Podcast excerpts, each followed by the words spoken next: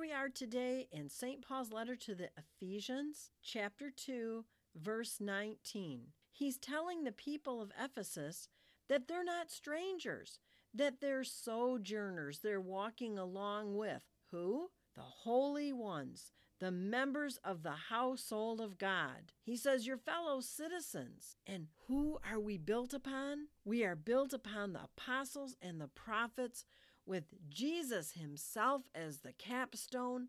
The whole structure is held together. All of us were held together, and we grow into one sacred body. You see, one sacred body. Why? Because Jesus is forming us that way. We're built together, we're a dwelling place of God in the Spirit. You're not alone in this walk in your faith. If you ever feel like, where is everybody who thinks like I do? Where is everybody who cares about Jesus? We're here. We're right here. You're not walking alone. You're not a stranger. Isn't it amazing that we come together with the holy ones, the prophets, the apostles? We're in union with them.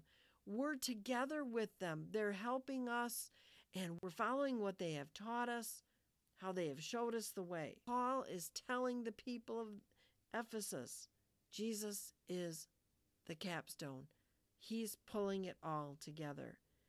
So today, if you're feeling any sense of loneliness in your faith, wondering where everybody is, we're right here.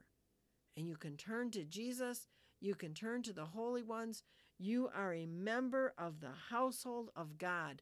That is an amazing thing. More than any other group or club or organization you might belong to, you're a member of the household of God. That isn't a group, that isn't a club, that isn't an organization. That's a membership, that's a family membership. It's belonging to a family. So I hope that you'll open up your Bibles and take a look at chapter 2 in the letter to the Ephesians and kind of get yourself in there and see what God is saying to you today. I'm Janet Cassidy. I hope you have a blessed day and God's Word.